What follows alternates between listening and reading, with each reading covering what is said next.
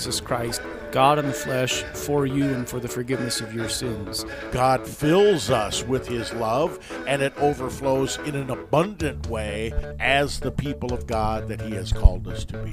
From Good Shepherd Lutheran Church in Lincoln, Nebraska, this is Proclaiming the One with Pastors Clint Poppy and Adam Moline. All right, welcome, welcome to Proclaiming the One. I'm Pastor Adam Moline. I'm here with Vicar, Vicar Daniel Golden. Uh, we have a little bit uh, different lineup today. Pastor Poppy is uh, taking some uh, uh, vacation this week, and so he'll return uh, for the next program. But today you have Can I say it this way, Vicar? You have the B squad, or no? Maybe that's not the right way. Yeah, I think we all moved over one chair. That, there you go. So I moved up uh, in the, the rankings here a little bit. This is uh, proclaiming the one. Uh, Vicar and I are privileged to serve the saints here at Good Shepherd Lutheran Church in Lincoln, Nebraska.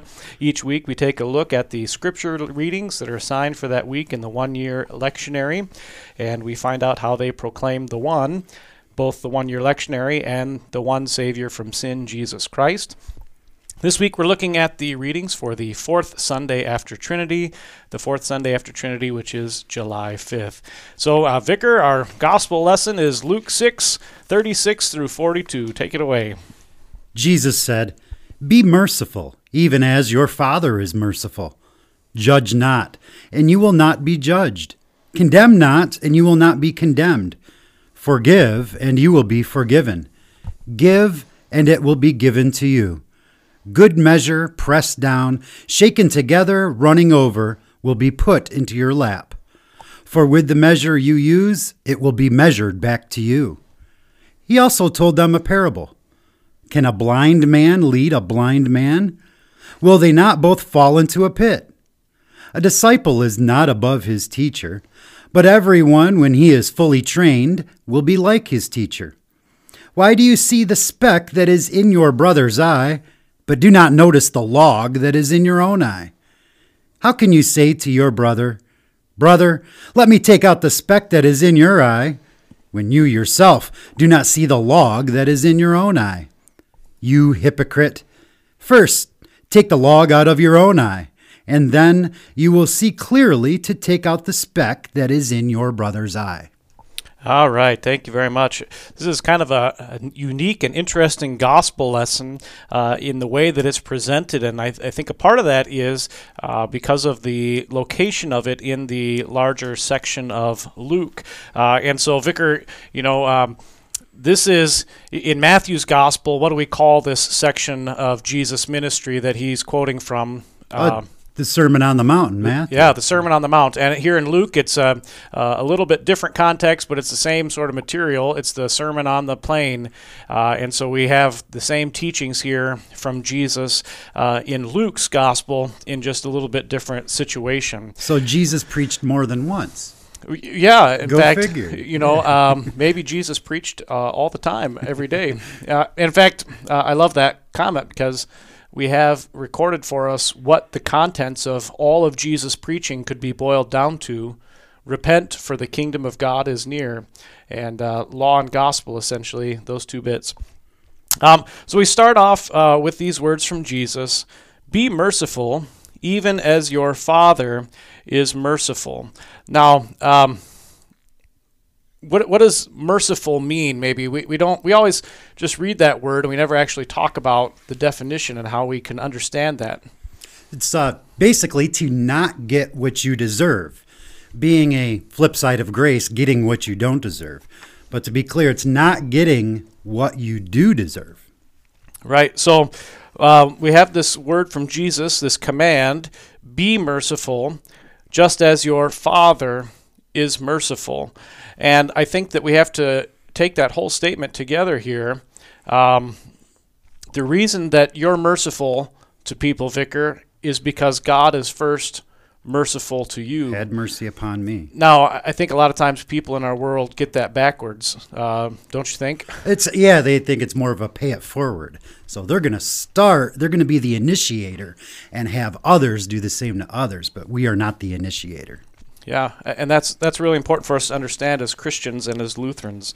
Uh, so we have this whole little section here. This is the first statement, and it is it is law.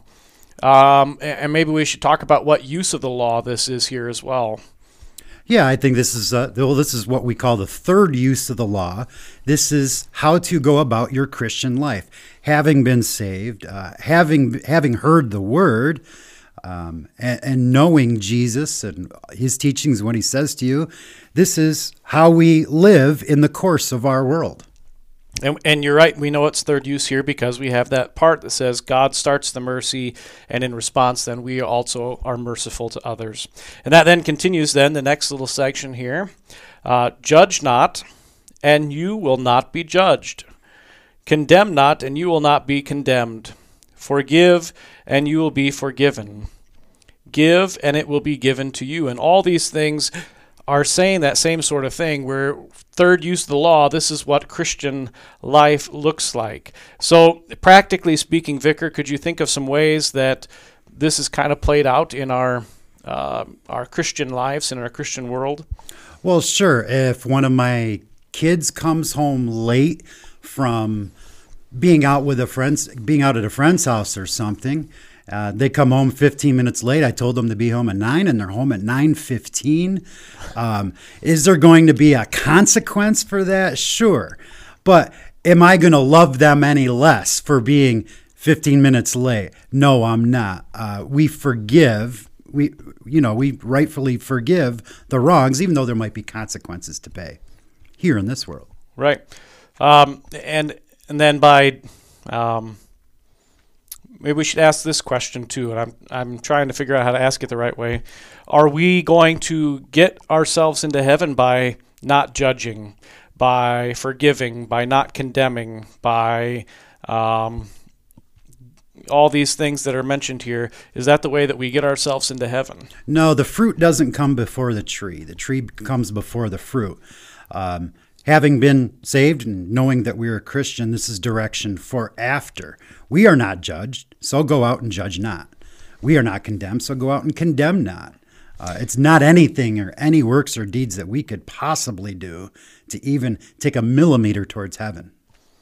And I think uh, this uh, particular text, too, is one that's oftentimes misquoted, specifically verse 37. Um, you hear that one all the time, right? Who are you? Who do you think you are to judge? Uh, why are you judging me? Right? Doesn't Bible say, "Judge not"?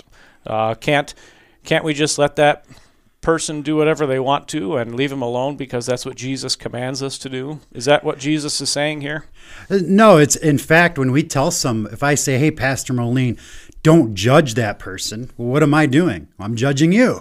Right. it's uh, it's uh, combating sin with sin, I suppose. And even uh, to take ourselves out of it a little bit more, um, when it says "judge not," when we say someone is what it, what they're doing is not sin, that is a judgment call in itself. The only way we can know what's right and wrong without judging is how. Oh, there's only one truth: uh, the Word of God, Holy Scripture. Exactly. So when we say the same thing that Scripture says, you know, you shall not commit adultery. That's the what place it usually comes up with, right? Sixth commandment, or uh, you shall not steal. We're not actually judging. We're letting God be the judge because it's His word that's speaking this truth, not us. Um, you know, even if it were up to us as a pastor and vicar, and as you go forward, when you uh, deal with sinners, if it was up to you alone, would you?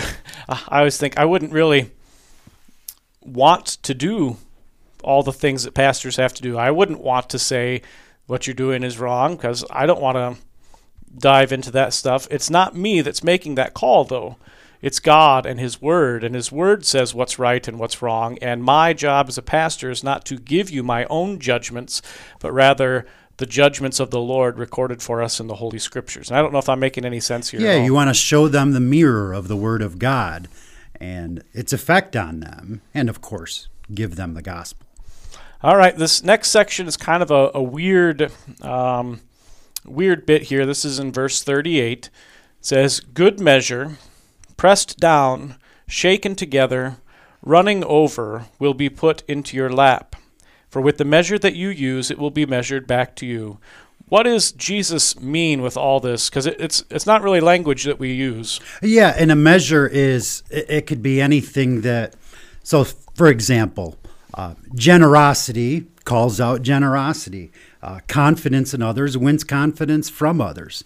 Um, love is answered to by love. Whatever measure is given out, a measure of forgiveness, um, you also are forgiven. You also have been forgiven. Given will be given to you. It's a it's a more thorough explanation of the previous verse, really. And when Jesus is giving this more thorough explanation, what sort of measuring, I mean, is he talking about here? What thing is he measuring that we can kind of give us a picture of what's going on? Uh, salvation, forgiveness of sins, um, so much abundance of God's steadfast love that it is running over and put into your it's funny it says put into your lap and it's actually put into your bosom. It's put into your put into yourself as a whole as it comes out in the greek. Yeah. And i think the the picture then that we have in our mind is you know i think of um, little house on the prairie right? Where uh, you harvest your grain in the fall and then you go and you sell it to different places and you uh, you re- exchange it for different cloths and things like that. And so when you take your grain in to sell, or when you go to the grain elevator, if you're a farmer in our world today, right, they measure how much grain you have. And, you know, if you're a vicar, you can put a bunch of lead weights in the back of your truck so that your truck is heavier. I don't know. I, I, he doesn't do that, but you can. There's probably ways that you can go about cheating the system.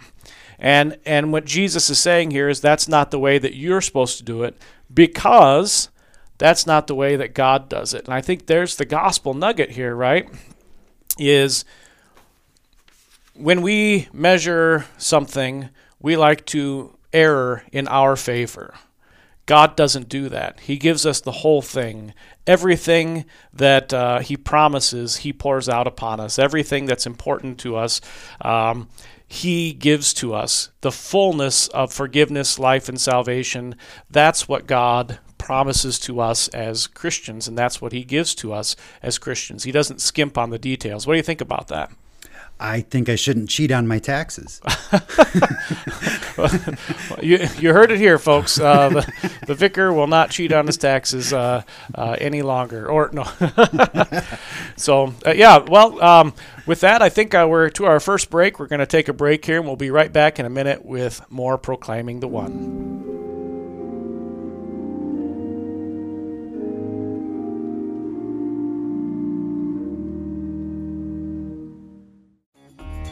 You are listening to KNNA LP 95.7 FM, Lincoln, Nebraska.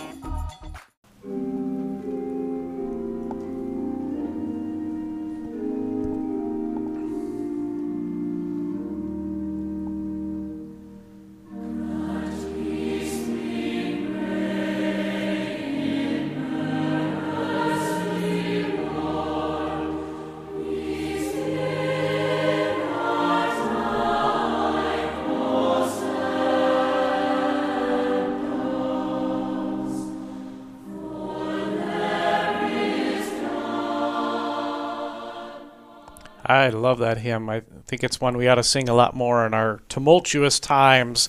Uh, grant us pre- peace, O Lord, in mercy. And that goes right with why we began our uh, gospel lesson with those words from Jesus Be merciful as your Father is merciful. This is Proclaiming the One with uh, Pastor Moline and Vicar Golden. We're looking at the gospel lesson for the fourth Sunday after Trinity, which is Luke chapter 6, verses 36 through 42. We've covered the first half of it, and we're going to try and finish up the rest of it here in this particular segment as well. We just talked about um, Jesus giving this example of how to measure things, and you do it the right way. You don't put, uh, you know, balloons uh, to take up space in the grain when you're selling it. You don't have a funny shaped measure uh, so that you get a funny result uh, when you're selling grain, but rather you press it down, you shake it together, you let it run over and give them a little extra. Uh, and when you do that for others, the same promise is there for you as well from God. And to kind of start to drive these points home about these third use of the law things that uh, Jesus has been preaching, he starts to tell them some parables, some. Um, rhetorical question parables. And so we start there in verse 39. Vicar, you want to read uh, verse 39 to the end to get us where we're caught up? He also told them a parable. Can a blind man lead a blind man? Will they not both fall into a pit? A disciple is not above his teacher, but everyone, when he is fully trained, will be like his teacher. Why do you see the speck that is in your brother's eye, but do not notice the log that is in your own eye? How can you say to your brother, Brother, let me take out the speck that is in your eye, when you yourself do not see the log that is in your own eye? You hypocrite! First, take the log out of your own eye, and then you will see clearly to take the speck that is in your brother's eye. All right. So we start there with that parable. Can a blind man lead a blind man? Uh, now, how does that work, Vicar? What would happen when a blind man leads a blind man? Well, they're both going to fall into a pit or run into a wall, or they're going to get hurt somehow. Right. Uh, or even, uh, you know, in our world today, we'd say maybe they'll walk into the middle of O Street during rush hour or something. You know, um, uh, if you can't see where you're going, you can't help someone else who can't see where they're going figure out what's going on. How does that apply to us then in a theological sense, Vicar? Well, if it goes back to what you said earlier about using the word of God to show people their sin and to show people how they are saved. Um, you're if you were blind, you would not know the word of God, and how can you help someone else in their woes or in what they think are their blessings? To uh, how can you help them to not fall into the pit when you're about to fall yourself? Right, and even the the judge, right? Um, how could you judge a situation, as we started with, if you yourself are sinful, right? So, how can I talk about someone else's sin if I'm sinful? And we get asked this question as pastors quite often, right? Or even parents that say, How can I tell my child not to do that thing that I did all the time when they, I was their age?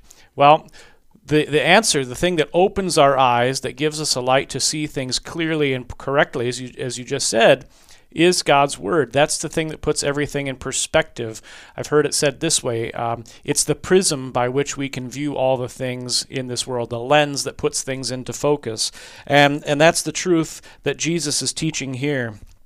And so, the way to not be a blind person leading a blind person is to hear God's word and believe that it's true, and that then gives us the framework uh, to examine this world rightly. And and I think that's something that's truly under attack in our world today, where now we have this culture and this media presence and this uh, guilt society that wants to shame people for all sorts of things, but there's no forgiveness attached to it, and there's really no logical end for it either, right? Um, They're every- making up their own rule and norm when we have a script. We have the scriptures for the true rule and norm of the faith. And um, yeah, I didn't mean to interrupt you. Oh no, that's okay. I mean, people try to use their own reason and their own judgment, bringing up judging again, to try to decide what what rule and norm might be best for their situation. Right, and as that noose of these new rules and laws gets ever tighter, soon there will be no one left outside of it. Right, we see this. Um, well, yep. Let's not get into that. we'll take a whole nother section. Uh, let's go on to verse forty then. Uh, a disciple is not above his teacher, but everyone, when he is fully trained, will be like his uh, teacher. Now, the word there in the Greek is kate, kater tismonos. Uh, and uh, what's that word there mean that uh, is translated here, fully trained? Yeah, it's uh, to complete, to complete thoroughly, or it's better rendered as uh, repaired from a brokenness. Now, why might Jesus have used this particular word here? Because before they are trained, they are, we are we are all fully broken. We're all fully broken since since the fall of Adam and Eve.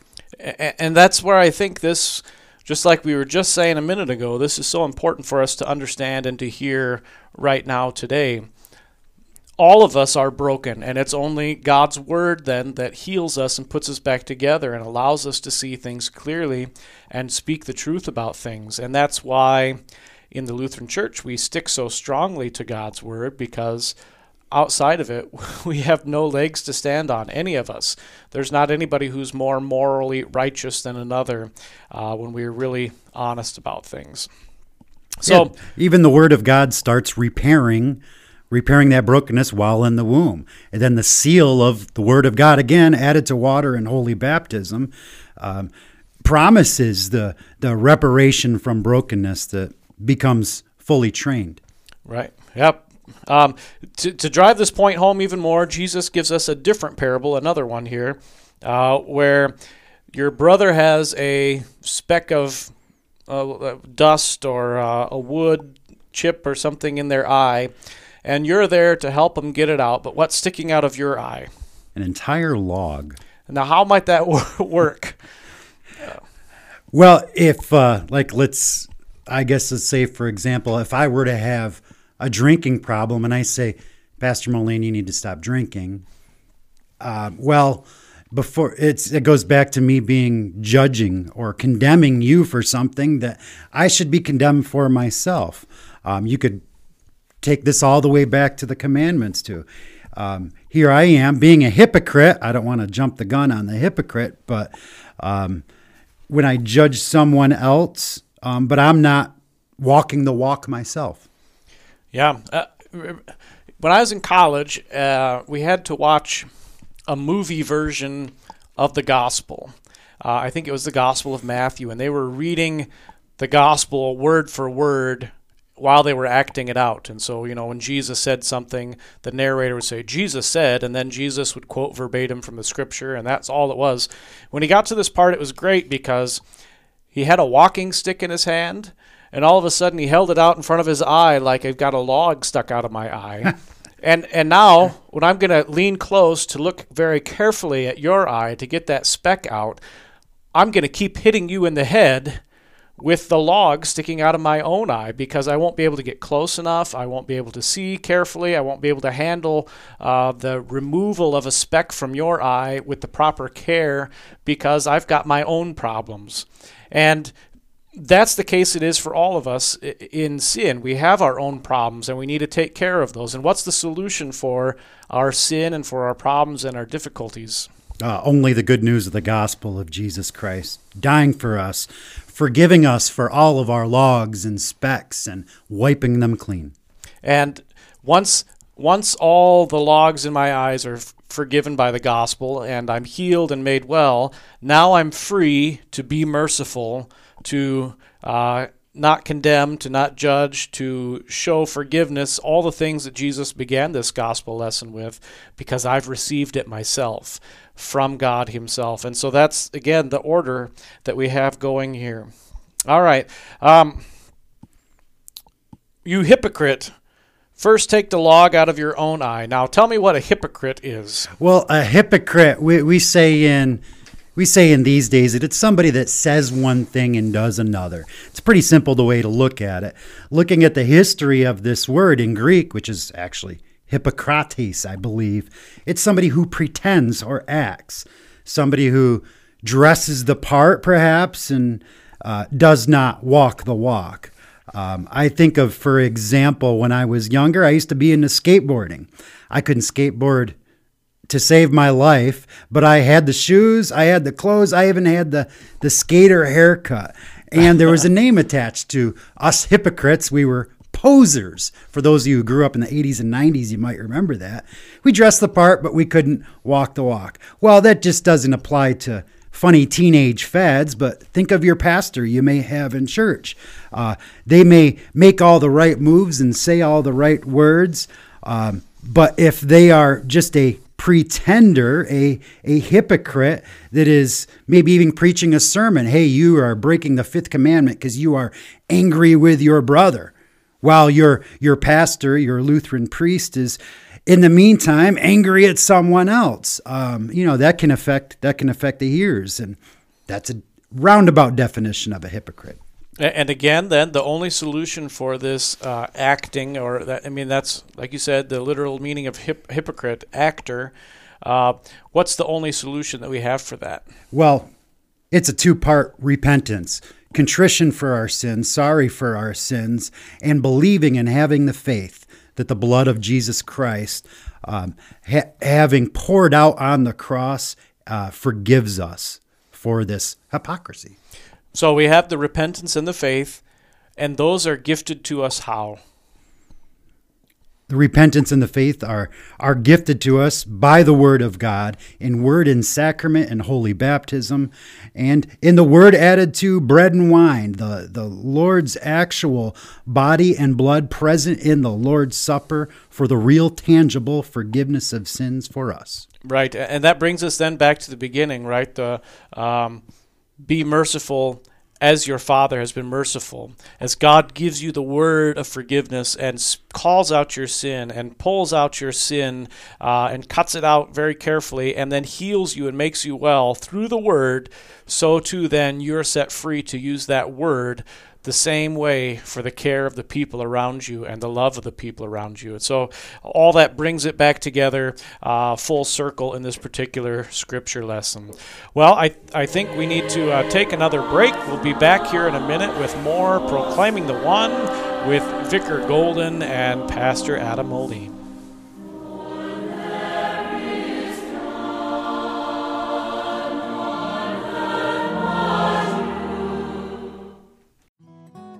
You are listening to KNNA LP 95.7 FM, Lincoln, Nebraska.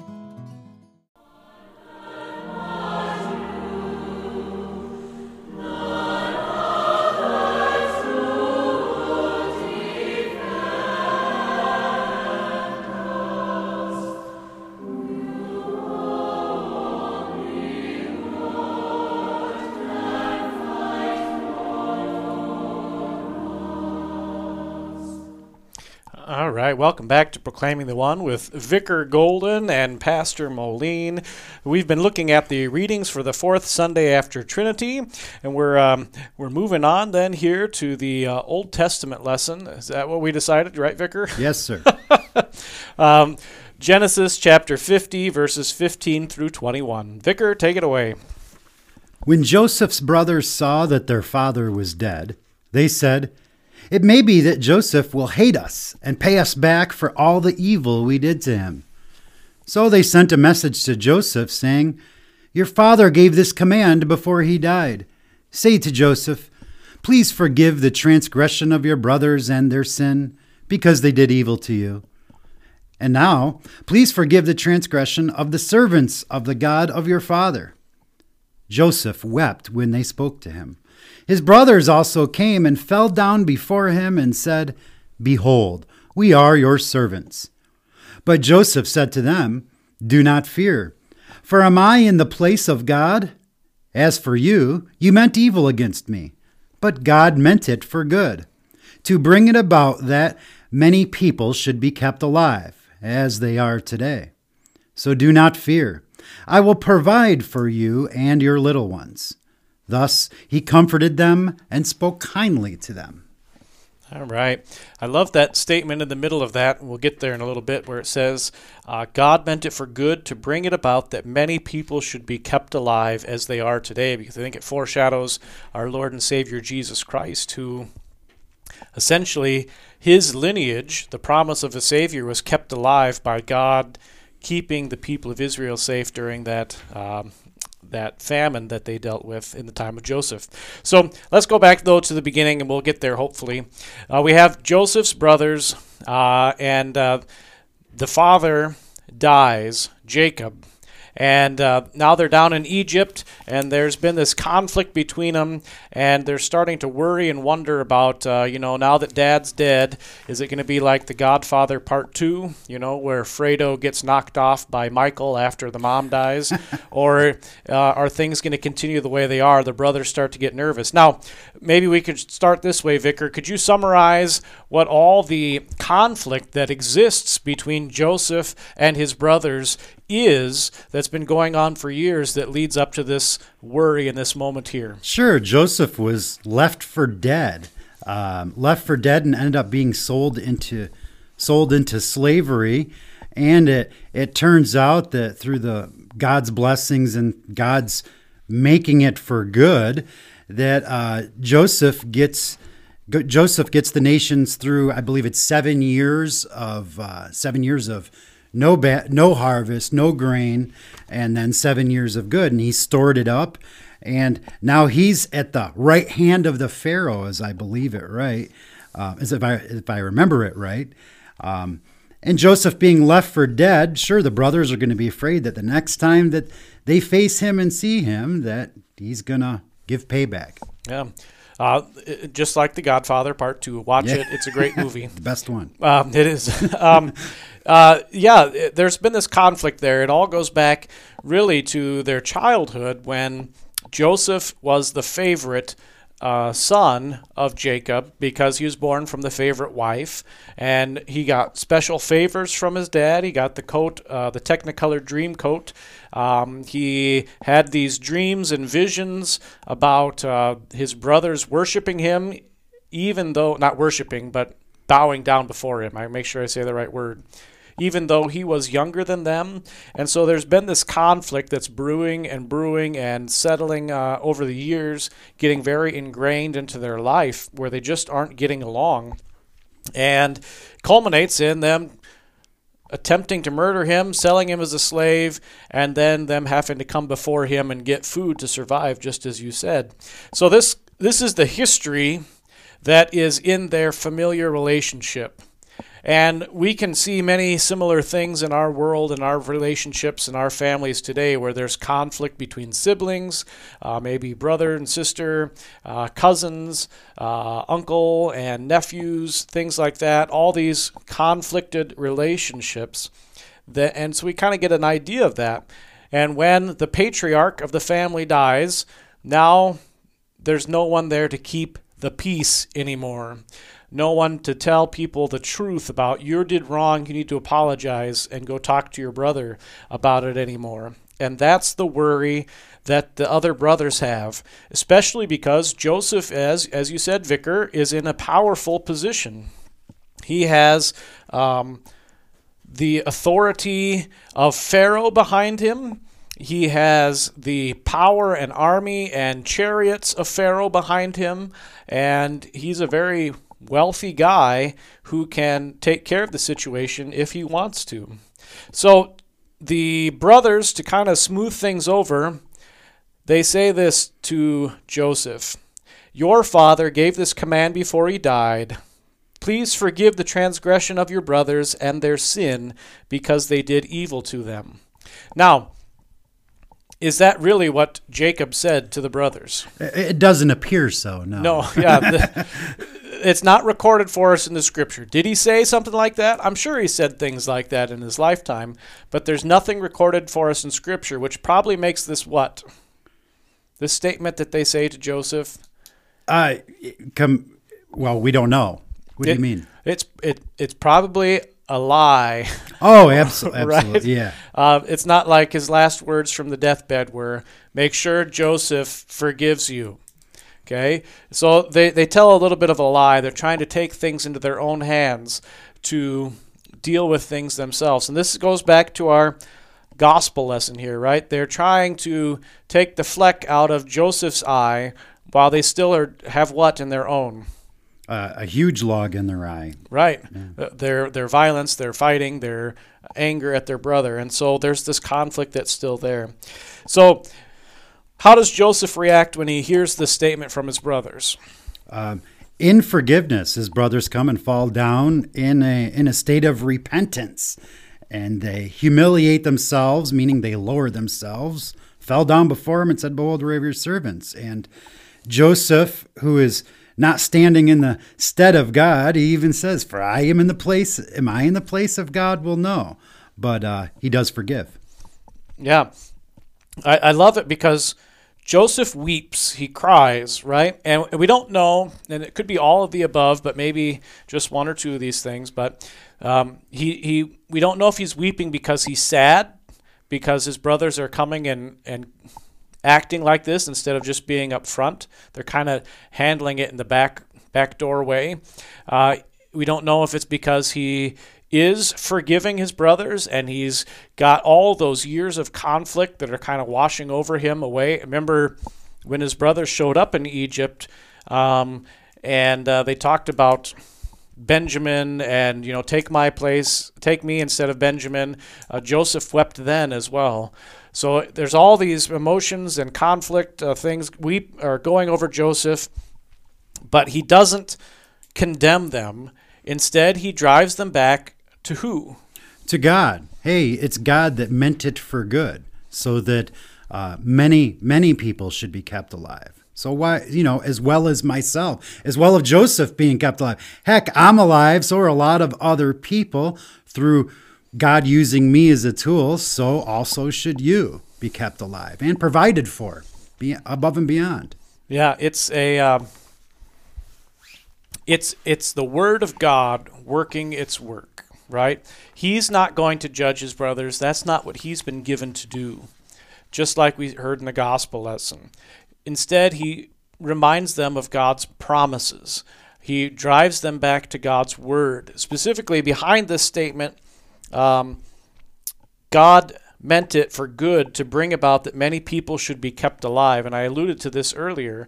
What's ultimately behind that? There's the immediate result the people are kept alive during the famine.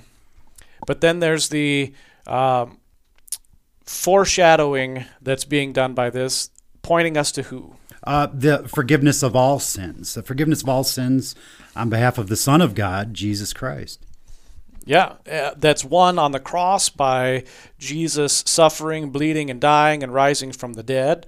All the people who have faith in Jesus are kept alive.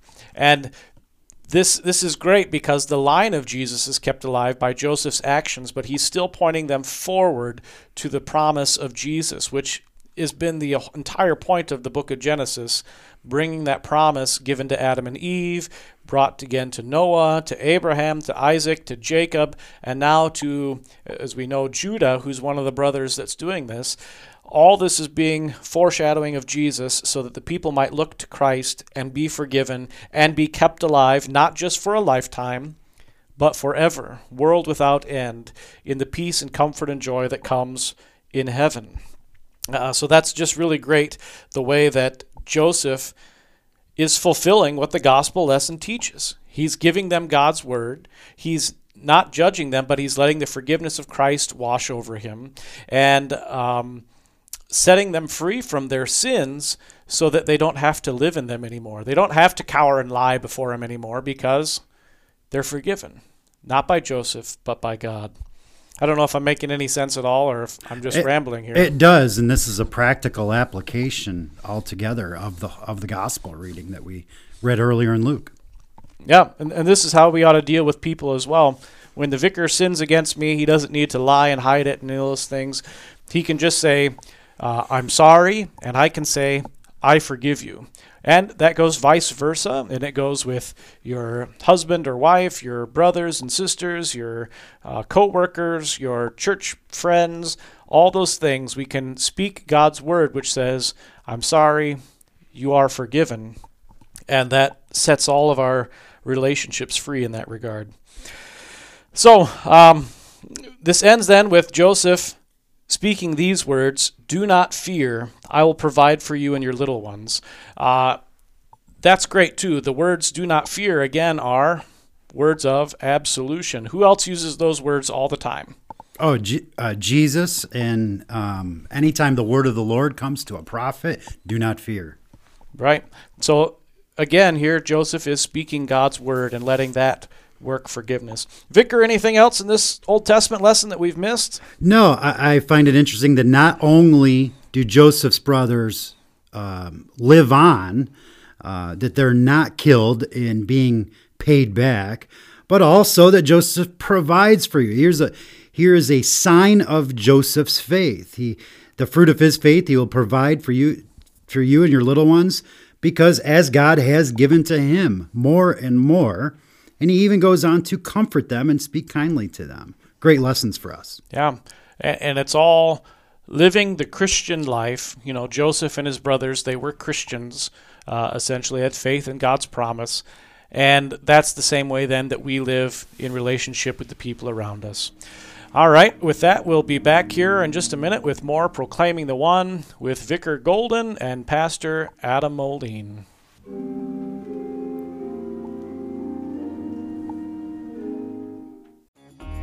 You are listening to KNNA LP 95.7 FM, Lincoln, Nebraska.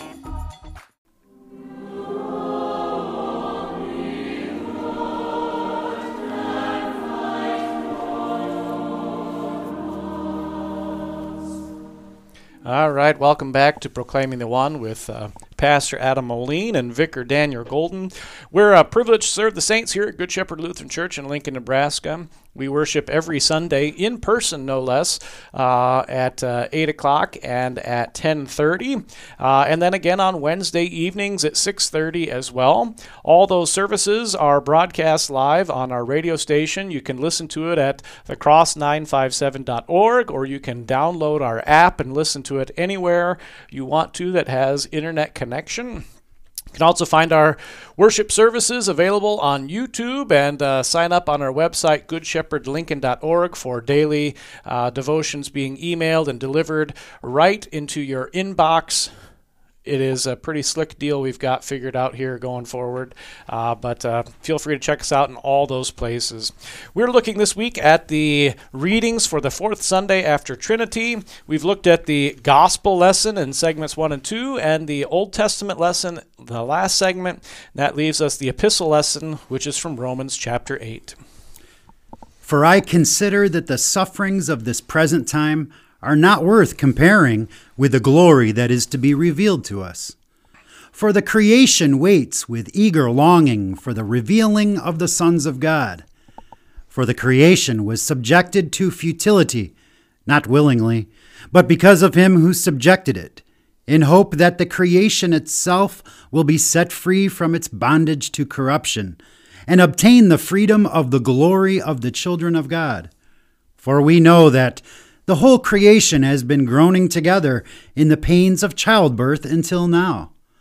And not only the creation, but we ourselves, who have the first fruits of the Spirit, groan inwardly as we wait eagerly for adoption as sons, the redemption of our bodies. All right.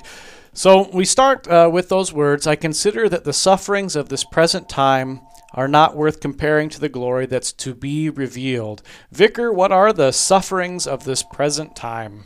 The sufferings is sin and all the effects of sin. Uh, sin, death, and the devil, which he gets re- into as he talks about creation. But um, as a, you know, we talked about the practical application in the Old Testament from Jesus' specific directions and how to act as a Christian in the course of our world.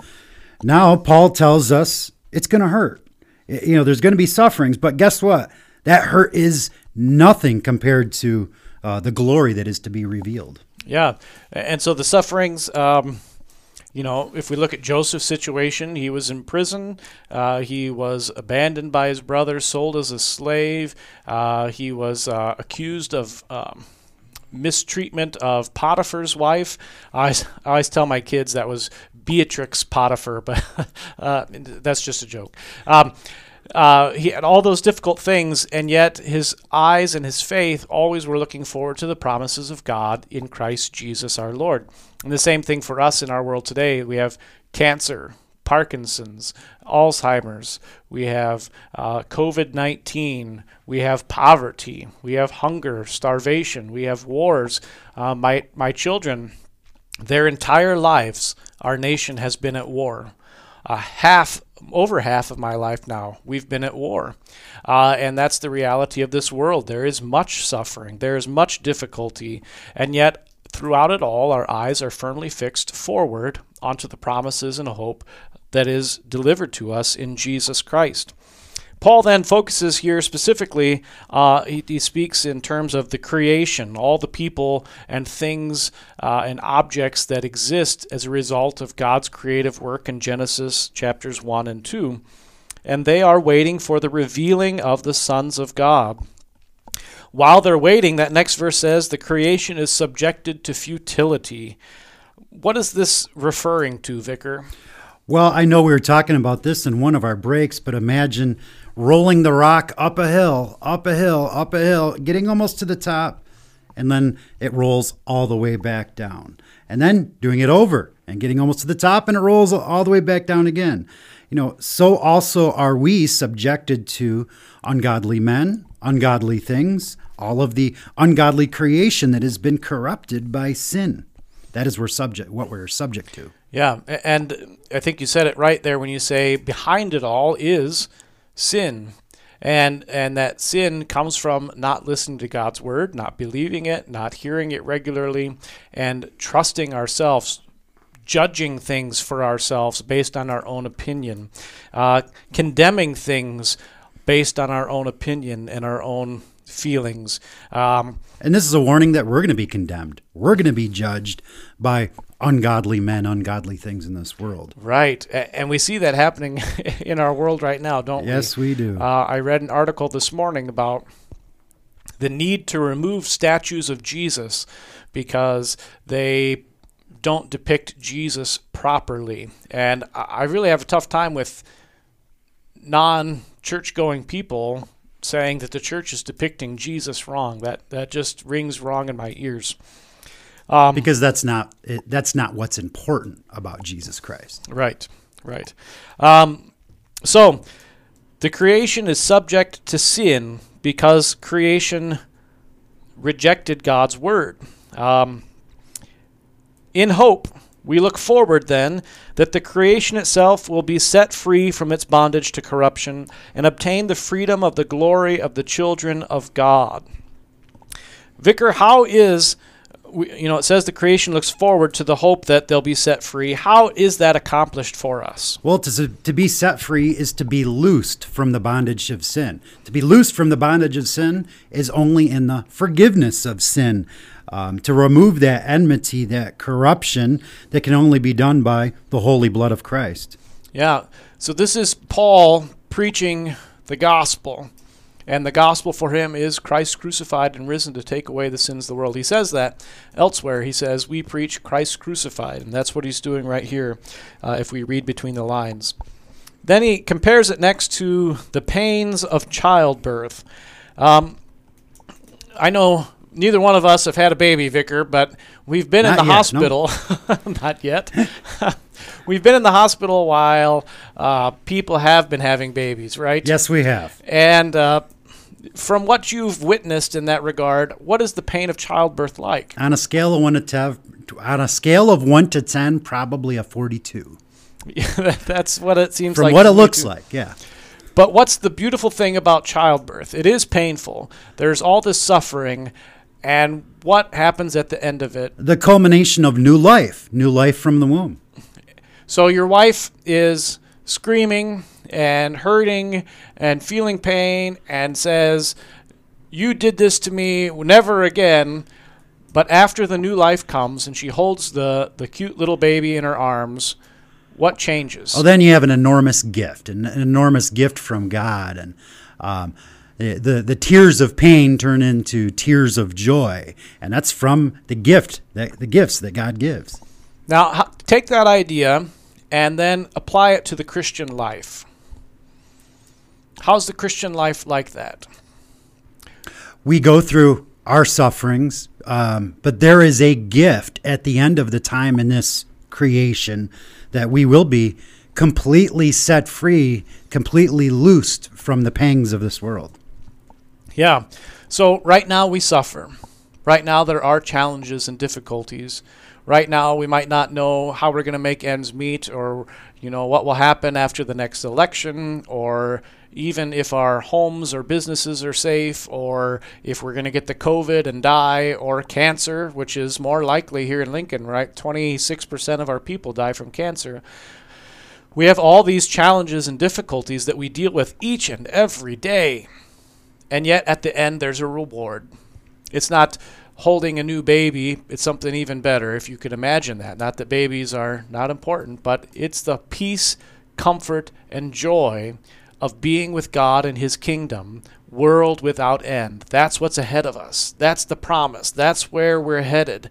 And that allows us then to make it through this world of suffering and difficulty and challenges. The tears of pain mean nothing when the when the joy of being in God's presence comes upon us.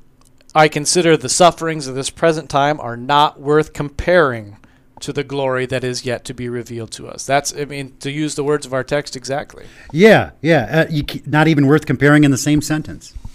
So then in verse 23, um, Paul has been talking about the creation generically. Uh, everything that we know and exists is looking forward to the hope of forgiveness, life, and salvation. In verse 23, he takes that very broad word of God and he narrows it down and he applies it to us, to you. Um, Vicar, why is that important that he does that? Well, he tells us the source of these first fruits that are going to happen, the source of the rejoicing that is going to happen um, is from the Spirit. And we find the Spirit directly, consistently, always attached to the Word of God, to the Word it is, as it is rightly taught, rightly preached, attached to water and baptism, and added to bread and wine for the forgiveness of sins. And and with all that, he's making sure that you understand the gospel is specifically for you, for us, for for the person listening to the radio show, for the person sitting in the pew. It's not just you out there in the creation, generally speaking. He narrows it down to make sure, yes, even you in your sufferings, in your groanings, in your difficulties, have the promise of forgiveness, life, and salvation in Jesus Christ, as you said, brought about through the first fruits of the Spirit, the Word, the sacraments. Those deliver that forgiveness, life, and peace to you. And that's really great the way that he does that then. He takes it from objective justification. God so loved the world that he gave his only Son, and makes it into subjective justification even for you in your sufferings, you have that hope. Vicar, anything else on the uh, epistle lesson here today? Uh, no, not necessarily. Just that uh, it shouldn't be a surprise to us the sufferings that we go through. We see what Joseph went through, and we didn't bring up Paul, but Paul was shipwrecked three times. Uh, Paul was lashed 39 times on seven different occasions, one short of death. Um, he's certainly gone through sufferings, and we go through sufferings now. But even though we know that the suffering in this creation hasn't stopped, uh, all the more greater will be the redemption of our bodies. All the more greater will be the, the glory of God in his company as we leave. Yeah, all right. Vicar, would you uh, bring us to a close with the collect of the day? Let us pray. O oh Lord, Grant that the course of this world may be so peaceably ordered by your governance that your church may joyfully serve you in all godly quietness.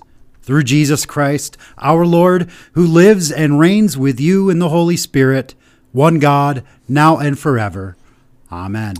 This has been Proclaiming the One. We're really glad that you joined us today. On Sunday morning, when you get up, uh, hit your alarm, turn it off, drink your coffee, read the newspaper, go to church, pray for your vicar and for your pastors, uh, and uh, God bless your day.